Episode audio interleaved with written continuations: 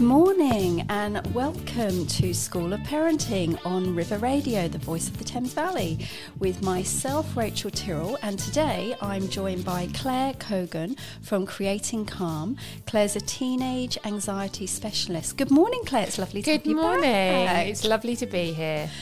So, coming up on the show this morning, we're going to be covering a few areas. Claire has written a book. She is now an author. So, we're going to be talking about her book, Reopening the Slam Door, um, and thinking about the construction zone that is your teenager's brain. um, yeah, it's still building and growing and everything else developing. Uh, we, yeah, as parents, we we really do have to get that. We're going to find out what a stress bucket is. Do we all have one? And we're going to discover how your hippocampus. I hope I'm saying that right. It sounds are, too basic. impacts your teen. And yes, we all have a hippocampus apparently. So there we go.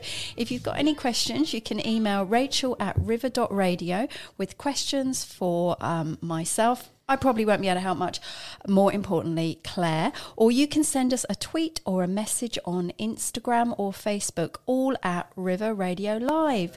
So, first of all, Claire, can you just tell us a bit about yourself? I know you've been on the show before, but just um, anybody who's listening can't remember, just tell us a bit about yourself, what you do.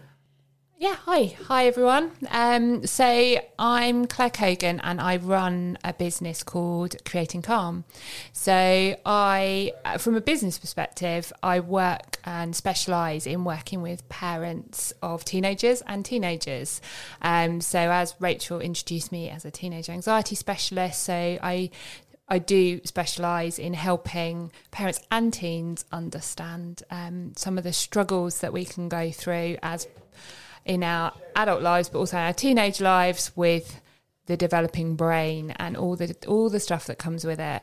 But on a personal level, I'm also a mum of teen boys, so I'm going through the stuff as well as supporting people with it. Um, and I find that really helps me keep my feet on the ground in terms of understanding some of the real life challenges we're presented with at the moment. Absolutely. So you know it, you know Oh, firsthand. it's like it's like it plays out in my life every day. So, uh, but you have to have a sense of humour about it because you think I've just been talking about this and now it's actually happening. So I'm not immune. I suppose that's what I want to say. I might specialise in it, but I'm not immune from some of the challenges. Oh, that's good. That makes us feel better. Yeah, absolutely. And So I think should. it's it's really obvious actually because from the title, which mm-hmm. is such a brilliant title, that um, that you are a parent of teens, reopening the slam door. So um, yeah, we all know about the slam door, even if um, we haven't got children. Um, probably from our own years as teenagers, um, the slam door. But I love the title, reopening the slam door, because Yeah. I'm sure there's lots of parents out there who have spent those, you know, um, those minutes outside the door. Do I go back in? Do I do I knock and then go back in? Shall I just leave it? What do I do? So yes, brilliant. How did you come up with that, or was it just? Well, I, I can't take all the credit for it. Actually, it came about um, during lockdown last year. I um, I was kind of um, like everyone grappling with the realities of what was going on, and looked into actually starting my own podcast. And it all got a bit overwhelming. I'm gonna be really honest, you know, with all the trying to keep the business going and everything. So I, I ended up putting the podcast to one side as a as a project to develop in the future. Mm. But the lady I was working with at the time, we were we were talking about titles, and this was one of the titles that kind of came up, and it kind of stuck in my brain because it really, like you say, it really represents what what can actually happen. Not only teenagers but also us sometimes we feel like slamming the door and actually just creating that barrier 'cause Sometimes we- we do we're done, slam and sometimes we do. And you know it made me laugh like a drain last night because my youngest did go up and slam his door and i'm like oh this i'm living that's what i mean about i'm living living the dream of um, the teenage brain but it is about it's also metaphorical as well. It's kind of like you know that kind of time where we we want to kind of we want to bridge that gap even if it's not a physical door we want to kind of help our teens know that we're there for them without kind of saying things that lead them to sort of build up walls or try and, and not share things with us. We want mm. to keep that open, that that fluid communication. And one of the things I've learned from the work I've done and also from being a parent is we have to pick our moments. And sometimes if we've had a busy busy day, we're stressed. Something happens, we can we can handle it wrong. We've all been there. We've all done it and looked at it and gone, I really shouldn't have said that. But you know, we're human, mm. you know, as well as being parents. And I think sometimes it's yeah, I, the book and it came about from that. Is I, you know, we're all we're all doing our best. Mm, and, absolutely, you know. and um, and actually, we were chatting chatting about it on the show last week, and it was all um, with uh, Ellen Ludlow, who um, does lots of uh, time management work with busy mums, and we were talking about relating to children, and that actually came up, just picking those moments um, you know, taking time for ourselves so we're ready to go in and not doing it in that rush and as a, oh, I've ticked this off my list now, I've asked about their day. But exactly as you've said, picking our moments and i suppose we've got to also it's, it's like picking up on cues isn't it? I mean sometimes it does feel like walking on eggshells. Oh yeah 100% with you on that one 100% so it's sort of picking up when is uh, when is a good time and when is a and uh, sometimes you know not always just going on and on and on with the questions just knowing that perhaps a silence is We'll just try again just later. Being there, and and my my oldest, he always says to me, "Mum, will you stop asking me if I'm okay?" Because I won't get anything out of him. He's not going to turn around one day and go, "Actually, no, Mum, I'm not okay," and then tell me everything. He'll tell me stuff when I'm like. I'm I'm I'm into so, I'm something else is happening or something else is going on, and that has to stop because when he's in that zone, I need to be be listening yeah. and that's a that's a big thing for me um you know putting the phone down mm. and putting it away mm. and actually creating that space because if they see your attention is pulled in a different direction they won't necessarily come yeah. and think oh they'll think they're busy she's busy are there particular busy. moments that your teenagers know will pick when to talk to you, or it can happen at any time? It tends to happen later at night. It's mm. interesting. It's kind of it can go one of two ways in the evening, can't it? It can either go like, you know, blow up like it did last night. Um, but you know, it was just just tiredness and everything, or it can be an opportunity to um, for them to tell you something. Um, and you know, it's it's difficult. There's no rhyme nor reason, but often the times when you want to talk are not the times when they want to talk. And I think that's Absolutely. kind of the rule of thumb.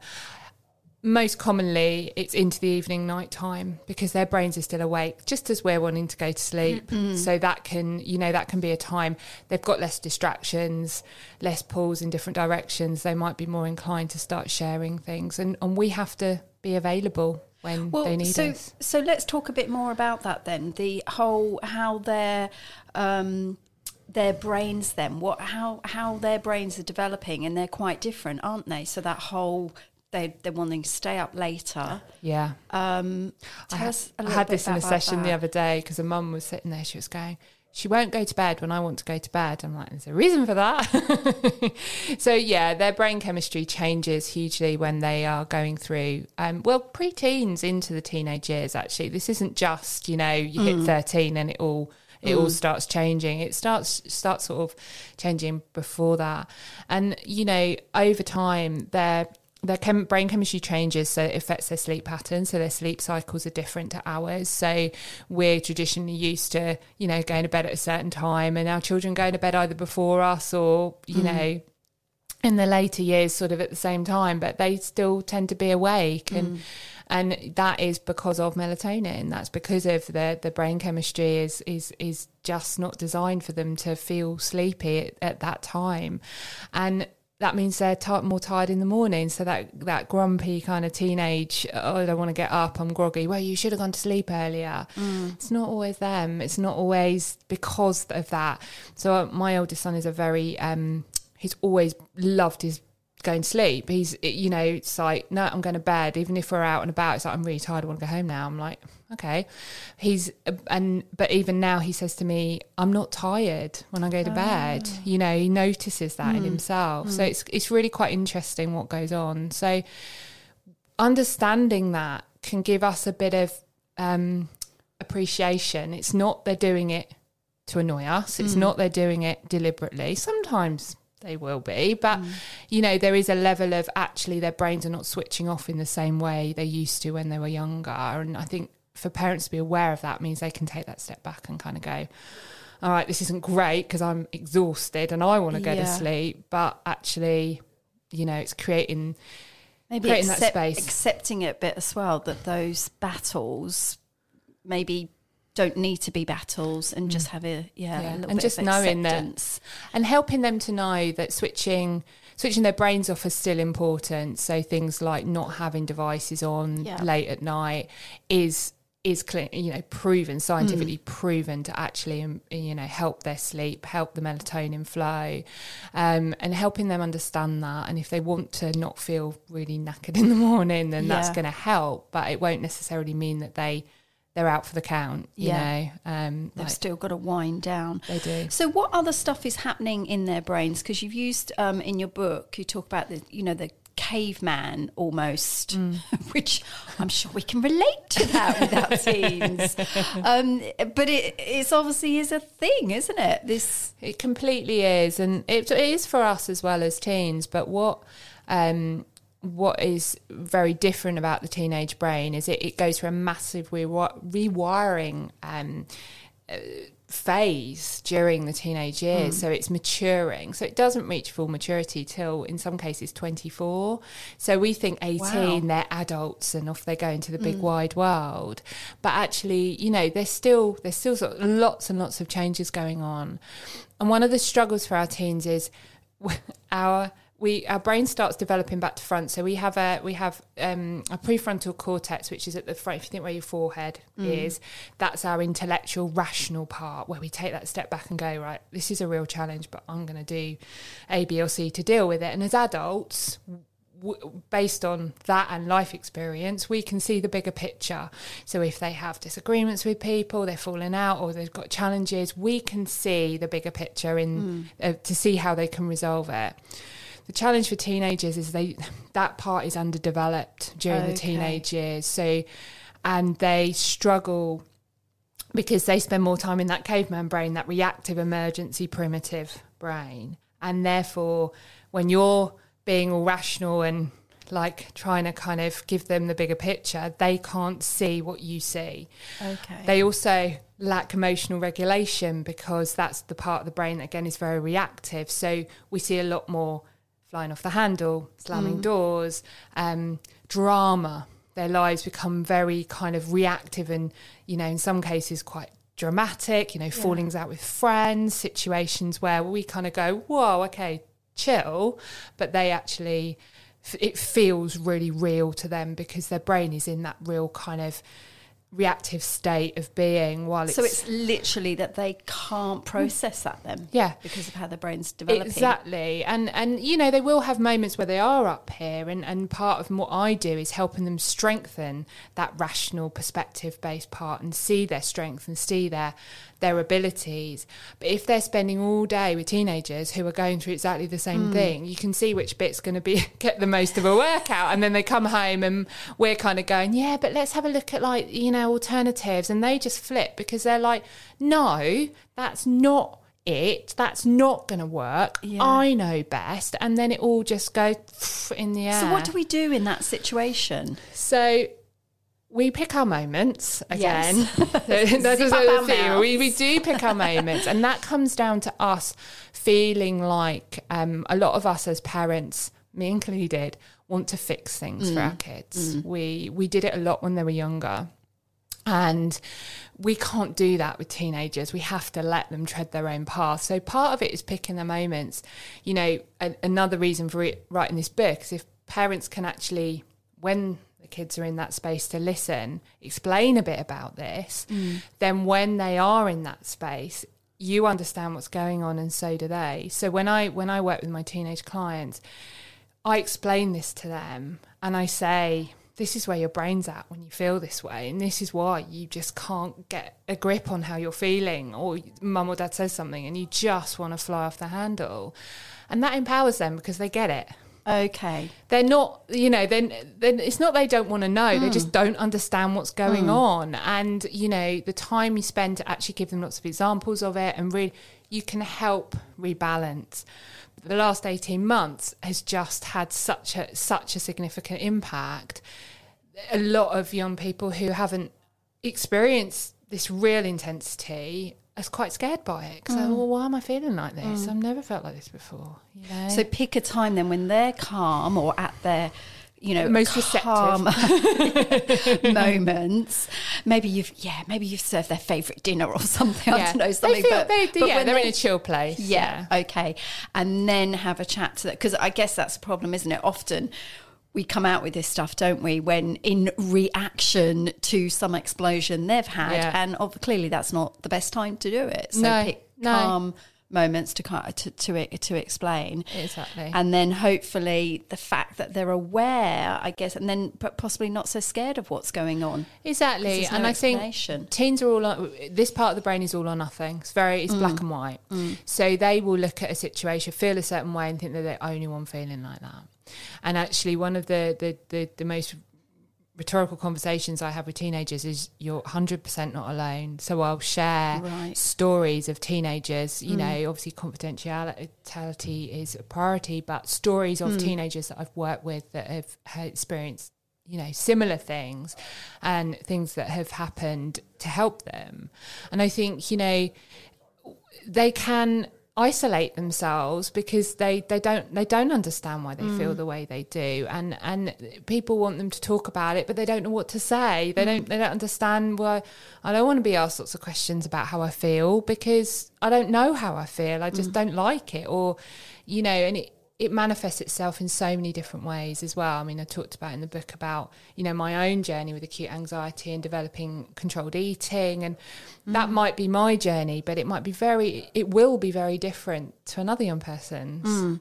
journey. Well, we definitely want to hear about how you your journey, Claire, that led you to writing this book because I, mm. I think that's um, you know it's fascinating and also it it makes the book so meaningful. Your own journey and also. Um, frenemies that you talk about because I think that is a, a, a brilliant term and obviously you had um, experience of that so we're going to have a quick song break and, um, and when we come back yeah we find out about um, frenem- frenemies what led Claire to writing the book her own experiences and um, oh, we're going to be talking about the stress bucket the hippocampus You're excited about that. I think this. we're going to run out of time, to be honest. Um, and the other thing is, there is a little bit of light at the end of the tunnel because there's this REM that you talk about with their sleep, and that great phrase "sleep on it," which actually means it does it does work, doesn't its it? thing. So um, so don't go um, anywhere. Across the Thames Valley. One more time. across the Thames Valley. This, this is River Radio. Well, now for some pop music. Try this. Bad habits, Ed Sheeran. Every time you come around, you know I can't say no. Every time the sun goes down, I let you take control. I can feel the paradise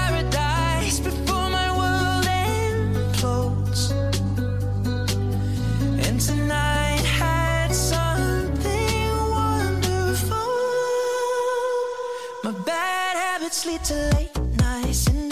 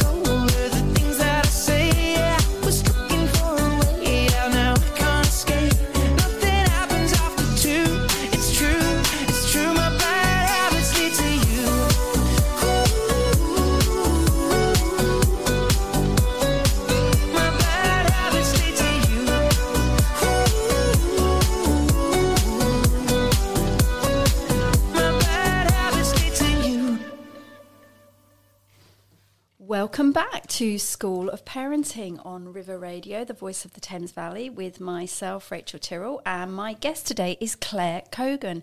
Claire is author of Reopening the Slam Door, which literally um, just launched. When did it launch? Yesterday. Yesterday. Oh, so it's so great having Claire here today. It's a guide to surviving the teenage years, and we absolutely all need um, a guide for surviving those years. So, if you've missed the first part of the show, um, you can catch up on podcast or through our website, river.radio. You can also listen to us through our website, ask Alexa to play River Radio Live, or you can download on your mobile, Apple app, Google app. Um, so, Claire, we started off um, talking a little bit about. Um, well, first of all, the brilliant title, Reopening the Slam Door. But we were talking about how teenagers' um, brains are developing. It's like a construction zone there. They've got that part of their brain which is a bit like a caveman, and the and that's just part of their develop development. Um, but obviously, if they understand that a little bit better, and then if we can pick calm moments to chat to them about that, that that will massively help them. Um, we spoke about obviously sleep and how their sleep cycles are different. Can you just um, this this whole phrase um, "sleep on it"? I mean, when I I remember chatting to you a, a long time ago, and when you explained that, I had no idea where the phrase came from sleep on it or things will look better in the morning because it is so true they do don't they? So how does this kind of link into this REM I mean I'm sure we've all heard of REM in relation to sleep. Yeah, it's it's it's pretty um it's pretty game changing really when you understand this because you know we talk about stress and we talk about anxiety and we talk about all the things that happen. And you know you I'm going to use uh, the um stress bucket that you mentioned the mm. the term the stress bucket. So we all have a bucket we all fill it every day. And you know there's lots of talk out there about things you can do to empty a bucket and things you can do to not fill it up. And and you know that I talk about it in the book too. But what often isn't talked about so much is what the brain actually does to empty the bucket. Mm. So REM sleep also known as bucket emptying sleep. So Okay. it's really, really clever. So it's the part of the sleep cycle. If you think of sleep um, cycle like a pie, like a pie chart, we all have sections that do different things. This part is about taking whatever's gone on during the day, thinking about negative things, negative experiences, challenging things that have happened during the day that have gone into that bucket, and it processes them. So we know it does that because we when when it moves so going back to the brain we've got this caveman primitive brain which is very neg- totally negative black and white thinking mm. will take everything as it is and and react to it. And then you've got that rational bit I was talking about the prefrontal cortex up up in the, the, around the forehead. And when we have REM it processes so it takes those negative experiences memories and it moves them during our sleep to that prefrontal cortex, the mm. part where we have control and perspective over something.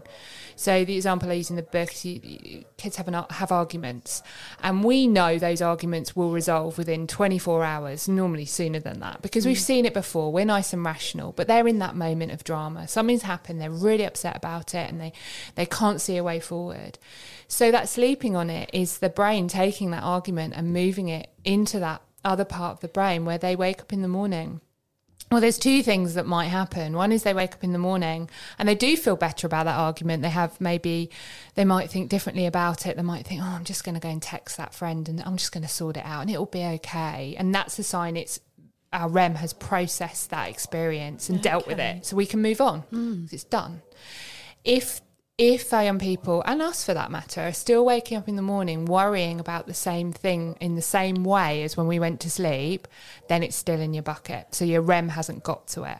And one of the biggest challenges right now is our buckets are so full and overflowing. You've only got to see what's going on in, in the world right now with this mm. petrol crisis. Mm. People are just so stressed out. They're reactive. They're not mm-hmm. looking at the bigger picture. They're they're just they're just in that moment of of survival that it, nothing else matters and things aren't moving into that perspective rational part of the brain and that's why it's so important that we we work towards optimizing that rem And then if um, I mean, is the idea that you also you're doing other things to empty that bucket if it's not if your REM isn't enough? Or I mean, can you say right, I'm going to go to bed at six o'clock tonight so I can get loads of REM? Unfortunately, not. It's restricted to twenty percent of your sleep, cycle. So, Okay. um, and that, that's what a lot of people. It's very enervating. It uses a huge amount of energy, as you can imagine, because it's process. Is your brain is actually doing the job of working stuff out and moving stuff. So to help you move forward in life. Otherwise, we'd be constantly stuck. we'd be constantly ruminating over things that have happened. So the the way that I work on, so I work with young people and adults as well, is like stopping the negative stuff going in the bucket. So the things that we can do to look at the positive parts of life and the things we can do more. Because when we're doing things we enjoy, whatever that might be, we're not in that negative thought cycle therefore we're not filling the bucket but also i use um i use hypnotherapy because hypnotherapy actually em- processes and empties that bucket so okay. if um, young people and adults for that matter listen to um, a hypnotherapy recording that I, I have at night before they go to bed, it gives them that boost of REM. And we, we talk about it getting on top of the bucket. So it's kind of like it's that extra bit of REM that they get because it, it replicates REM. So hypnotherapy helps the brain getting into a relaxed place where it's not worrying, it's not stressed, it's just allowing the brain to just process things. Very, very impactful, and it can be massively helpful with young people, particularly when they feel so overwhelmed with everything that's going on. I've got that overflowing bucket then. Yeah. Okay, so we we we kind of got straight into chatting at the start of the show, Claire, um, because about the construction zone and this this you know caveman. Um, but tell us tell us um, a bit about your own personal story and why you actually wrote this book. I mean, obviously it's a work that you do with teenagers, but you but you have your own experiences as well. Can you share a bit of bit about that? Yeah, so this I, I wrote at the beginning. This book's uh, been a my life in the making, uh, a lifetime in the making, because actually it has been. So my um, I moved into a completely new area. I didn't know anyone when I was eleven, so I started secondary school. I I, I didn't know a person, mm. and I having had children myself, and I think when you have children that move into the teen years and start secondary school, you start to realise how impactful something like that can be mm. on your life. Because my children had their friendship groups, they had a very solid mm. life and community setup that allowed them to adjust into secondary school life. So And that's a massive change on its own, It's going to secondary school It's without huge. the change that you Yeah. then experienced. Yeah, and I know this happens to a lot of a lot of other people, and it was it it, it was unfortunate that I ended up with a group of girls that that that I struggled to be around, that I uh, you know that kind of weren't that comfortable in their own skin, and and as we know, can present a lot of challenges.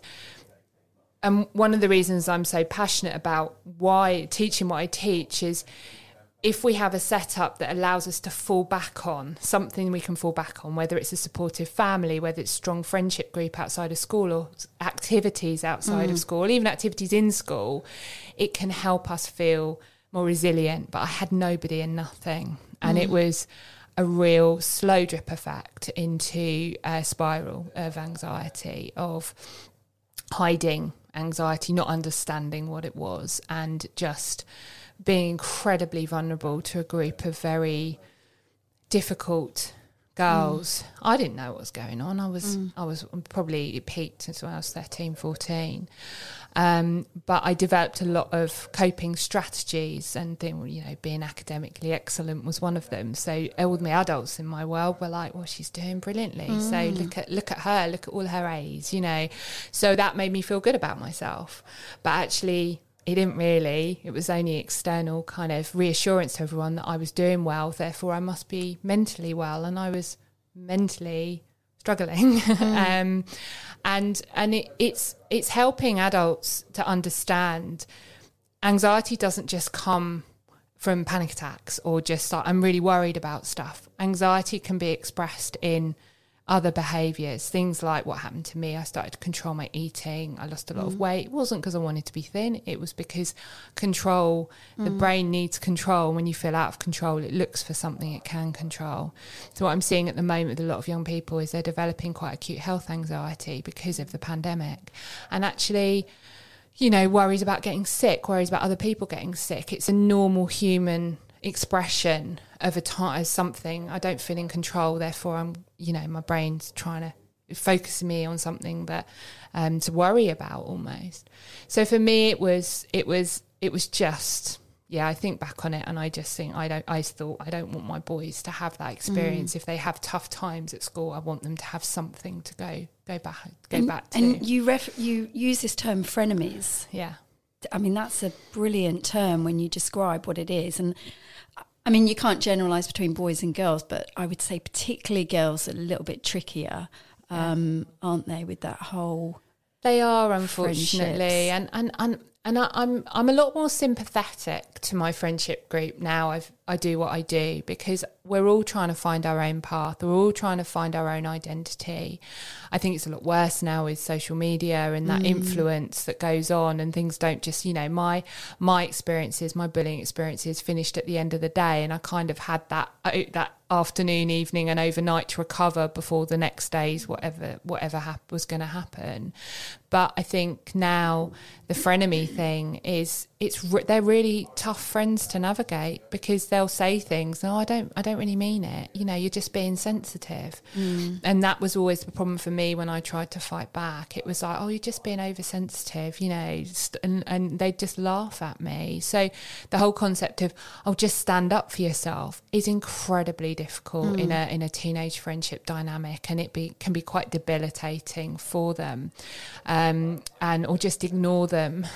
Really hard. Really and again, I guess from the outside to people looking in with our own children, you could think that things are okay because there's actually a friendship group there, Mm. but not actually realize that whole concept of frenemies is where it's that sort of chipping away or Yeah. um, what passive aggressive, isn't it? Sort Yeah. of comments that, oh no, I was joking, or that's not your thighs you know. aren't really fat in that pair of leggings you know Yeah. you know i was but actually why'd you say it and Yeah. so again it's going back to what we were talking about you know helping our teens understand that the the brain what's going on in the brain we need to our, our teens to understand what frenemies are Mm. and i do actually think that i do know for a fact our young people these days are much more up on these things i mean they have they have the world's information at their fingertips and they do look stuff up sometimes to their advantage sometimes to their detriment but um because sometimes they they know too much or take something out of context but actually they are much more aware but it's about putting the context around what's happening to them and helping them understand the perspective on it so they can cope with it. Because sometimes you can't just walk away from a friendship group. Sometimes that's your friendship group Yeah. you know and you've got you, if you do that what happens? It's that tribal mentality. So it's a real dilemma for for young people um to actually navigate. And we can help them with that just by showing that we understand a bit more mm. about what they're going through And as you said earlier, they haven't got that ability. Their brain's not developed to be able to see the big picture, actually. So the the thought that they might lose that group could you know could actually put them into basically a panic Yeah. because they can't see oh well actually I could you know you actually you talk in the book about how you did then find some other groups. So that's having that bigger picture isn't it? That perspective and letting our teens know that if there is stuff like that going on there is yeah hopefully uh, i know we we want to fix stuff and sometimes they've got to do it themselves but guess they also need that support, don't they, in that perspective? They do, and I think part, yeah, my saving grace was um, I'm had a, made a couple of new friends, which opened still at school, but opened new opportunities for me to to be myself. And I think you know, and I think eh, for us as parents, it is about looking at things that we can do um, to help encourage and support them. And sometimes it's just about planting the seed. So, you know, sometimes you'll think your words haven't got on anywhere because they've thrown them back at you. Oh, mm. stop going on at me. I don't need to this, that, and the other. Never think that what you've said hasn't gone anywhere because it always does. What will, what can happen if you push your point is that it will they will they will resist for resisting sake. But if you mm. plant that seed and you leave it, it matures, it nurtures. They they do still listen to us, and I, you know, we need to still be showing that we're there to shine that light to guide the way. Not we can't fix these situations, but we can we can give ideas of things that they can do and things you know ways that they can can help them navigate these tricky times. Well, all that brilliant information, and I've not finished the book, so um, I'm, I'm probably about halfway through, and I've said to Claire, I've already learnt loads. Um, but one word I hadn't come across was the hippocampus. You're loving this word, aren't you? I know, the hippocampus. But when I was reading that section on the hippocampus, um, yeah, I was like, wow, that is so true. So explain what the hippocampus is. So the hippocampus, it's quite funny because when you, you um, with the younger children I work with, you know, we they often recall it as the hippo because it's an easier way to think Yeah. about it. But it stores all our memories, so it stores everything. So you imagine it like a library in the mind of everything you've ever experienced, and it's really key for for teens to understand that, particularly if they're experiencing anxiety and and or they're starting to change their behaviour. So things like avoiding situations or um, that they might have been anxious about in the past, or things that have um, upset them, or situations they've had, and the hippocampus will, if if memories aren't processed well or they have a lot of emotion attached to them so a really really upsetting event like you know I talk about some of the things that happened to me is that we then the rest of our life we kind of avoid situations that might seem similar because when they end up like that they're they're kind of red flagged as something dangerous in our primitive mind. So it's like, well, you don't want to do that because if you do that, that might happen, and it's that constant dialogue, and it can actually stop young people from doing the things that might actually help them move forward. Um, through no fault of their own. And again, the health anxiety at the moment with young people is a lot to do with the, the hippocampus having so much information about people being sick, people dying, people close to them dying. What if I do this? What if I do that? The hippocampus is actually firing off all this warning signals around um, illness, and, and and they're starting to develop some you know coping strategies. that Obviously, aren't aren't healthy. And you talk about um, you, you mentioned earlier about about kids because they're on their phones and their social media and they are aware of a lot of these terms because as you're talking about it, the t- term I've heard is, is triggered. They use triggered a lot, don't they? Are you triggered? Are you triggered by that? Yeah, is that a trigger? so that's, and I'm thinking, well, that's obviously the in word, or, or they obviously use it at school or in their friendship groups. Yeah. Um, is that basically what they're talking about then? If they're, so, they're understanding what a little bit, or is that Yeah, just I mean, the- that term suddenly? Oh, do you know? Honestly, my world is about. In fact, one day I had I had a conversation with one of the teens I've been working with for quite a while, and sh- I was just like, right, okay. She used a whole bunch of words, and I went, right, okay, you're gonna have to stop. I'm 42 years old. Uh, I don't, you know, please, can you help me understand what? The, and she loved it. She loved explaining it all to me and what it all meant. And then I went in and tested it out on my boys, and I just get eye rolls from them. But they're just like, no, you are not going down that road of being cool. So, um, but anyway, yeah one of the challenges like you say with so much information is that they will they will take something and they will use it but s- often out of context or they'll use it in a I would say it's quite a frenemy type behavior. Are you triggered? You know, are you this? Are you that?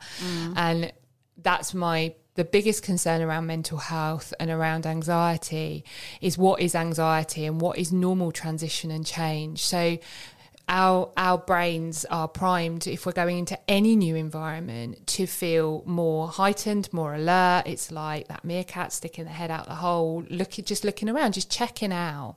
So all the transitions to university, you know, in the next few weeks. You know, that's what it's about. That's mm. not anxiety. That's normal transitional feelings of transition and change. And one of the challenges with young people knowing so much and you know using these terms is that they misunderstand what anxiety actually is and what it can do and, and when it's just a normal kind of path. Um, and it's it can be difficult to, for them to then distinguish between between the two. But yeah things like triggered you know and they're very very they'll use a lot of terminology but won't totally know. So mm. sometimes for me, I have to take those words and go, what do you think it means? I'm just going to explain from a brain point of view what it mm. actually means. And often they go, oh, okay, I didn't know that, you know, but it's good because again, it's just giving them the, the knowledge, you know, to help them actually understand it. So it's nothing but a good thing. And it's a good sign because it means obviously in our schools, well, we know that in our schools there's, um, you know, there's there's bullying policies that are in place, and there's a lot more talk about mental health. I mean, my children just came home um, just last week with a whole load of pamphlets on it. So obviously, it's things that are being spoken about in school. Um, but yeah, it's then getting them to, I suppose, understand it or use those terms in the right way, and as you said, not as a in a that frenemy way or as a put down or you know that, yeah. that that's the thing, thing. that's the thing for for me. It's kind of and they're all they're going to do it right? Because they're still they're, they're like i say their brains are still developing. They're going to test stuff. It's it's part of their their life and how they how they how they move forward. But one of the things I have around mental health awareness is awareness is half the battle. We've got to Mm. help them what they can do to learn and understand what they can do about it. So learning about the brain is one thing, but they you have to give teens a reason to do something, which is why with the hypnotherapy they're more likely to engage with it when they understand the REM and what goes on in the brain and how it helps mm. them deal with things. Mm. Whereas if you just tell them to listen to a hypnotherapy relaxation recording, well that's never gonna that's never gonna happen mm. because you know we've got to treat them with respect. We need to they need to know why. Why should we just tell them to do something, expect them to do it? They're not gonna. Absolutely. And I know I do love this word, the hippocampus, but let's just take a break because I also I want to ask you. You did touch on it, but I do, I do want to ask that how parents, our own hippocampus, can then. We can literally Yeah. project that, can't we, onto our teens? So we can uh, really not be that helpful. And we've got just the way you are, Bruno Mars. Windsor, Windsor, Ascot, Maidenhead, Bracknell, Wokingham, Henley, Reading. Okay. The voice River Radio. of the Thames Valley.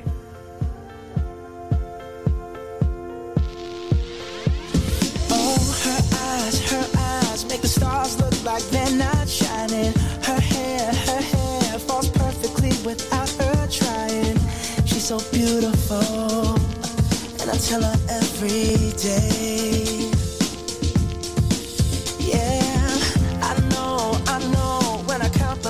She won't believe me, and it's so, it's so sad to think that she don't see what I see. But every time she asks me, Do I look okay? I say, When I see your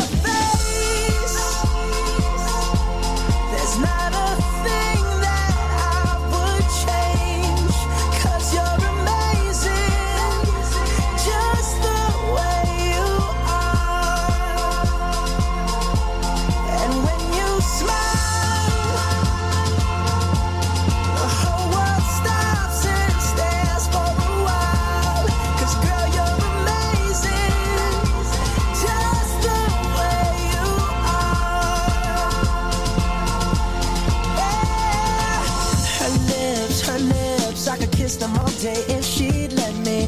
Her laugh, her laugh, she hates, but I think it's so sexy. She's so beautiful, and I tell her every day.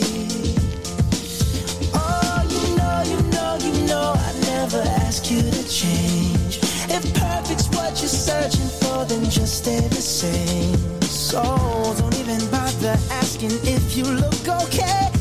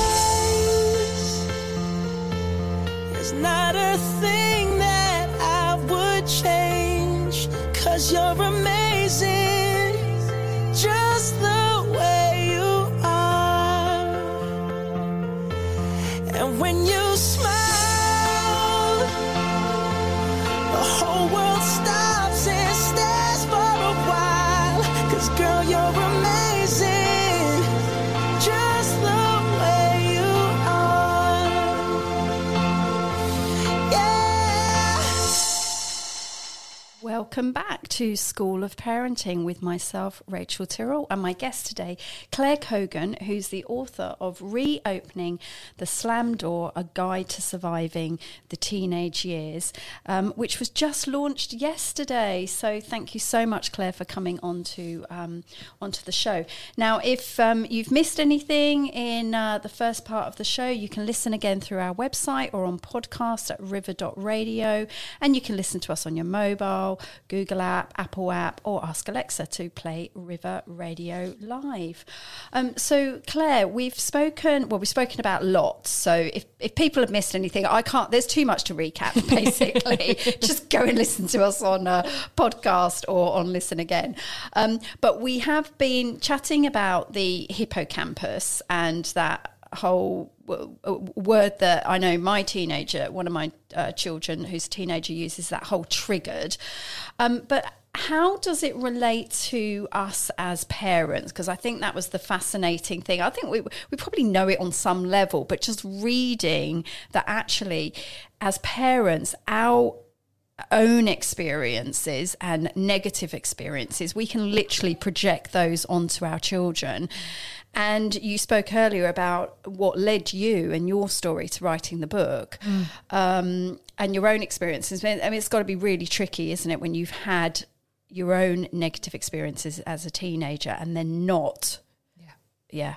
Yeah, so this is this is something you know that is really key when we look at the hippocampus, Rachel's favorite word, um, is that you know it's not just all about our teenagers. It's not just about you know helping them through navigating what what they bring home. It's also about how we react and respond to it. So as we were saying at the beginning, you know if we're feeling calmer in ourselves, we're better placed to deal with it. But there's a whole other level. Um, you know, and the example I used in my book is is around bullying because my teenage years, my secondary school years, you know, the emotional um, bullying that I experienced was pervasive. It was every day. It was just, you know, chipped away at, at my whole sense of self. And so when you have children yourself and, you know, there's a, a challenging friendship situation or something happens, it's hard not to feel those feelings that you felt when you were a vulnerable kid and no one was sticking up for you. So, what you know, talk about is the difference, you know, the fact that we as parents have to engage, engage that prefrontal cortex, that, that, that perspective, rational brain and go, okay, what if this is my stuff? And what if this is, you know, actually happening to, to my child? Because, I mean, you know, many a time we've had situations where I've been like a red rag to a bull with a situation, maybe with a friendship group, and I'm ready to jump. And either my husband's gone, hey, just chill, or now my sons are older, particularly my older one, will turn around and go, Mum, no, that's not what it's about at all. It's it's cool, I've sorted it. Have you shared your experiences with them so they understand? I have, and I had older? to because, okay. um, particularly with my oldest, and and you know, I, I said to him over a couple of situations, actually, this is this is about what happened to me, and and I actually do talk to them about it because sometimes you just flip and you know you're like having to claw that back. And and and it helps them to understand mm. you know we should be talking about what you know some of our own struggles. And and also it helps them it's more relatable for them if they know that you felt you know you've been through some stuff you know? And yeah i have. And i think that makes a huge difference. We we should we should talk about this Well, it's being honest, kids. isn't it? Explaining, as you said, if what ha, what's going on for us. But I guess as well, if they've got that um, context, can they then turn around and go? No, actually, it's not like that, Mum. It's okay, Yeah. sort of thing. Or Yeah. actually, yeah, that comment was, you know, if they're sharing something, just so we don't exactly that and i think they they they know what i'm like and also you know without being too gender specific and obviously taking into account lots of people's ident- own identities these days you know there are differences in interactions you know there and and I'm learning through having two two children who identify themselves as male you know and actually their interactions are different maybe to, Yeah. to what I had so I have to be very conscious of that and and all the reading I do I read around all the different kind of you know genders and, Mm. and subjects to try and help me gain that rational perspective. But for us parents you know if there's one key thing i'd say for for all of us for all of you is sometimes when you're feeling really reactive to a situation take that step back have a conversation with another adult mm. whether it's a partner or husband or wife or mm. a friend mm. and just help your brain to get it into that perspective. Because if we fly off the handle and we react, we can't take that back. Mm. And sometimes when we talk about reopening the slam door, that might have been your one way in. Mm. And um, you know, it, not you know, we often have other opportunities, but if it's something particularly key as well, just use adult your adult support network to mm. kind of just get a grip on what's going on before you kind of delve into that stuff or react to it or do something that you then can't take back. Well, it's all awareness as well, isn't it? So it's Mm. being aware of what are what's going on for us as well, and Exactly what might be us doing that whole projection thing. So we have. I, I can't believe we've we're literally at the end Oh, of the show, Claire. I know, um, but p- please, um, t- please tell us where can people go to get the book because it's all the stuff that we've spoken about on today's show is in there, plus a whole lot more that we didn't get to talk about. Mm-hmm. I wanted to talk about the whole anger thing. That was just you know how we react differently when they're teenagers to when they're toddlers but it's all in the book so where can listeners get get your book claire Good old Amazon. brilliant so it could be So, here really yeah. quickly It's available on Kindle um, or uh, paperback okay moment. and also how can um, people work with you as well if they want to actually work with you know to go go a step further and um, do some work with you or for the teens So I have two options. I have, um, as well as the book, I have an online um, program for parents called Tools for Teens, which is available. Or I I do work one to one, both online and face to face, with young people, but also parents as well. I do kind of parent SOS sessions where I look at kind of taking parents through some of the challenges and help them again get that perspective over a situation and some strategies to help them manage because sometimes teens don't want to come and see me um, and that leaves parents a bit high and dry without anything. So it's all about different opportunities to give them tools to help their teens. Brilliant. And um, so listeners can go to your website yeah so it's clairecogan.com okay um, probably best place or you can find me my my social handle is claire cogan creating calm so um, you can find me on instagram and facebook Brilliant. Well, thank you so much, Claire. That has been really beneficial. I'm absolutely loving the book. I'm learning loads. So, um, yeah, go and order order yourself a copy because um, it's it's going to really help you and really help help support your teens as well.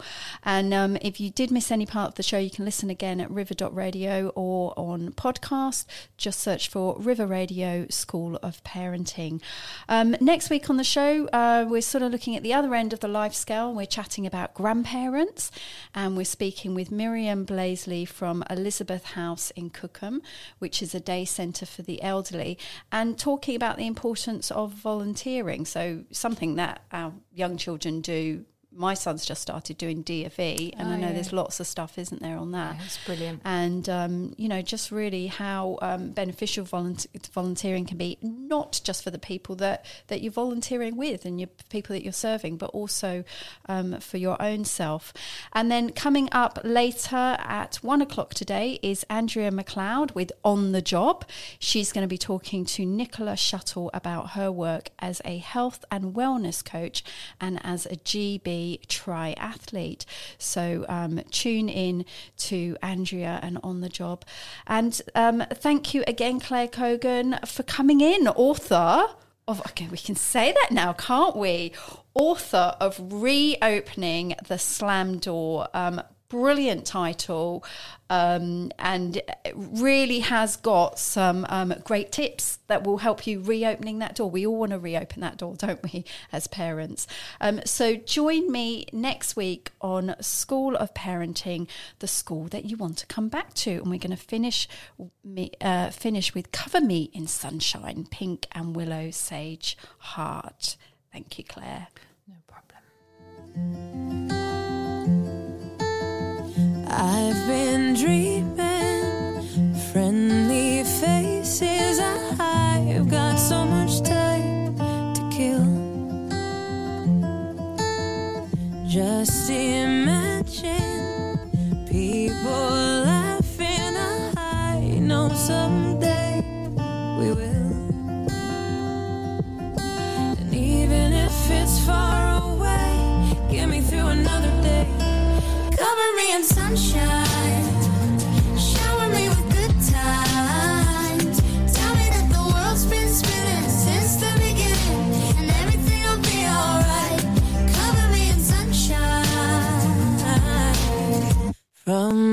distance, all these mountains are hard just some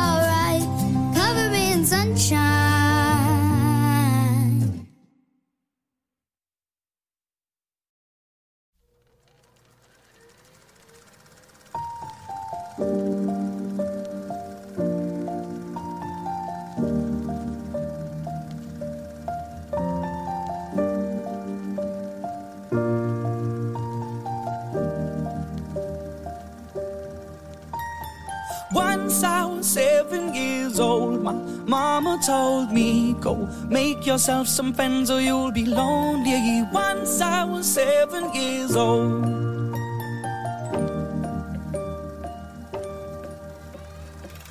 It was a big, big world, but we thought we were bigger. Pushing each other to the limits, we were learning quicker. By 11, smoking herb and drinking burning liquor.